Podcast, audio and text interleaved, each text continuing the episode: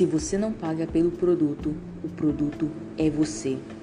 A frase bastante disseminada entre as empresas de tecnologia ecoou na cabeça de muita gente no mundo todo depois do lançamento do documentário O Dilema das Redes na Netflix na última semana.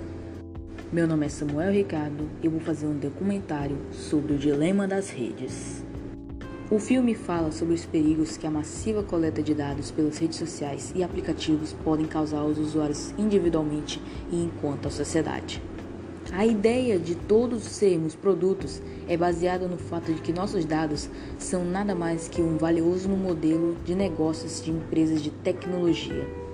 A Google, Facebook, Instagram e outras gigantes empresas lucram com anúncios direcionados, e esse direcionamento é só o que é possível por nós fornecermos os dados para essas empresas o tempo todo. Cada clique, curtida, comentário e tempo passado olhando para uma imagem é guardada muito bem utilizada por essas companhias.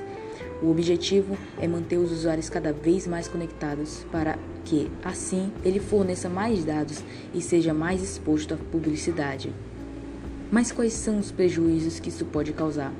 Confira os ensinamentos que podemos tirar do documentário do Dilema das Redes e quais soluções podemos encontrar. O por dentro do processo. O filme traz diversos ex-funcionários de gigantes tecnologias que explicam como funcionam os bastidores dos algoritmos. Tudo que já fizemos, todos os cliques, os vídeos que assistimos, as curtidas, tudo isso podemos moldar um modelo, um modelo muito mais fiel. Assim que esse modelo é criado, é possível prever um padrão de comportamento, esclarece Tristan Harris, ex-designer do Google.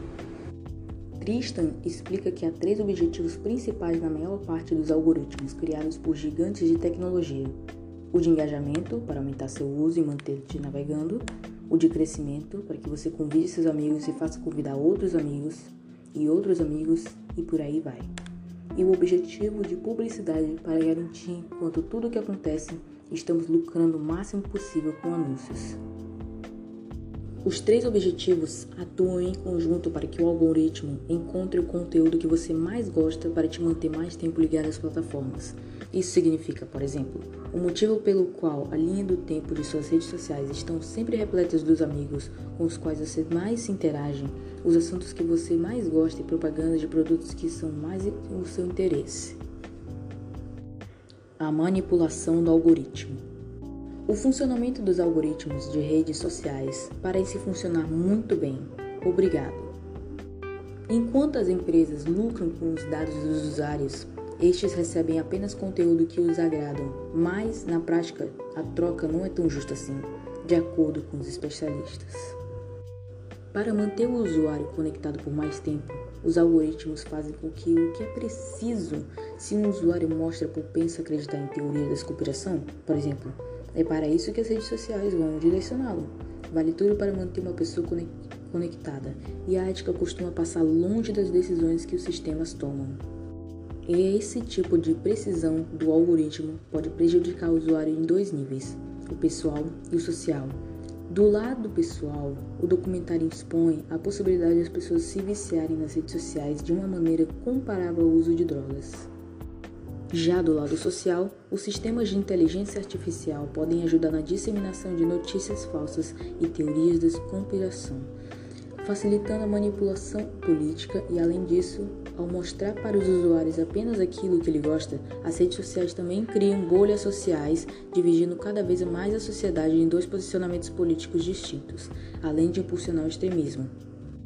Falávamos bastante no Facebook sobre a ideia de se poder manipular algo para as nossas necessidades, e falávamos sobre Mark Zuckerberg ter esse poder de manipulação, do tipo: quero mais usuários na Coreia hoje, basta girar o botão. Vamos aumentar um pouco dos anúncios. Em todas as empresas existem esse nível de precisão. Diz Tim Kendall, ex-executivo do Facebook, ex-presidente do Pinterest e CEO do Moment.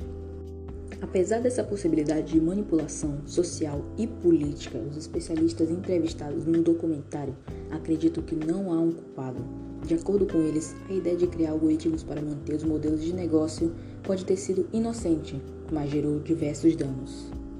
Há poucas pessoas nessas empresas do Facebook, do Twitter e várias outras. E há poucas pessoas que entendem como esses sistemas funcionam, e nem elas sabem totalmente o que vai acontecer com determinado conteúdo. Então, como humanos, quase perdemos o controle sobre esses sistemas, porque eles controlam as informações que vemos. Eles têm mais controle sobre nós do que nós temos sobre eles. Afirma Sandy Paraquilas, ex-agente das operações do Facebook e ex-gerente de produtos da Uber. E agora? Preciso excluir minhas redes sociais? Apesar dos riscos, não é preciso se apavorar. As redes sociais e demais produtos de tecnologia já estão inseridos no nosso cotidiano, que talvez seja impossível voltar atrás. Já se imaginou sem o seu celular, busca do Google ou feed do Facebook, das conversas no WhatsApp? Se voltar atrás não é a solução, é possível pelo menos minimizar os danos. De acordo com os especialistas, as empresas de tecnologia precisam admitir seus erros e trabalhar para consertá-los. A tecnologia não funciona com base nas leis da física, não é algo concreto. Essas são as escolhas que os seres humanos, como eu, têm feito. E os seres humanos podem mudar muitas dessas tecnologias.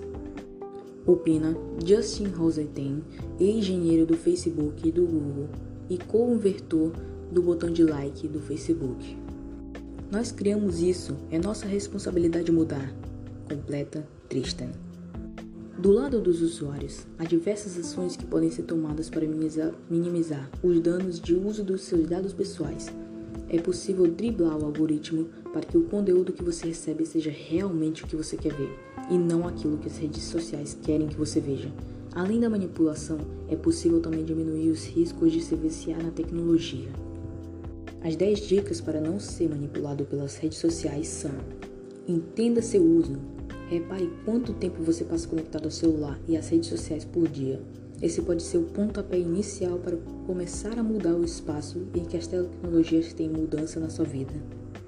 Desligue as notificações. Estudos sugerem que cada pessoa que recebe que recebe cerca de 63 notificações por dia no seu celular, desligá-las vai fazer você se conectar apenas quando quiser e não quando seu celular está te chamando. Crie limites. Estipule quanto tempo você vai passar em determinados aplicativos e determine locais e ocasiões na qual você não vai usar o celular, como na mesa de jantar ou antes de dormir. Desligue sua localização. A localização é um dado que revela muito sobre você como onde você mora e onde você trabalha. Talvez sem perceber, você pode ter permitido que muitos aplicativos acessem. Por isso, vá nas configurações de cada app e desabilite a coleta de localização. Outra opção é apenas desligar a localização do celular, que geralmente fica na, de, na barra de acesso rápidos, enquanto não estiver usando o GPS. Delete aplicativos. Se desfaça dos apps que você não usa muito ou que não são essenciais. Isso vai te dar mais tempo livre e diminuir a coleta de dados pessoais. Desmarque suas fotos.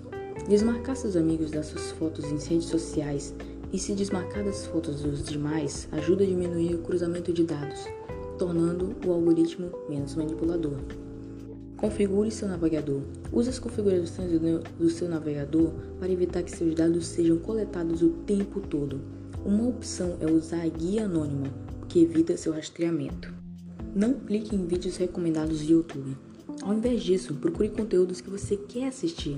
Isso te ajuda a não cair em um limbo de acesso aos mesmos conteúdos de sempre, o que vicia e restringe sua opinião. Seguir as pessoas que não têm o mesmo posicionamento é uma boa forma de mostrar ao algoritmo que você quer receber de conteúdos variados e furar a bolha social. Proteja seus filhos.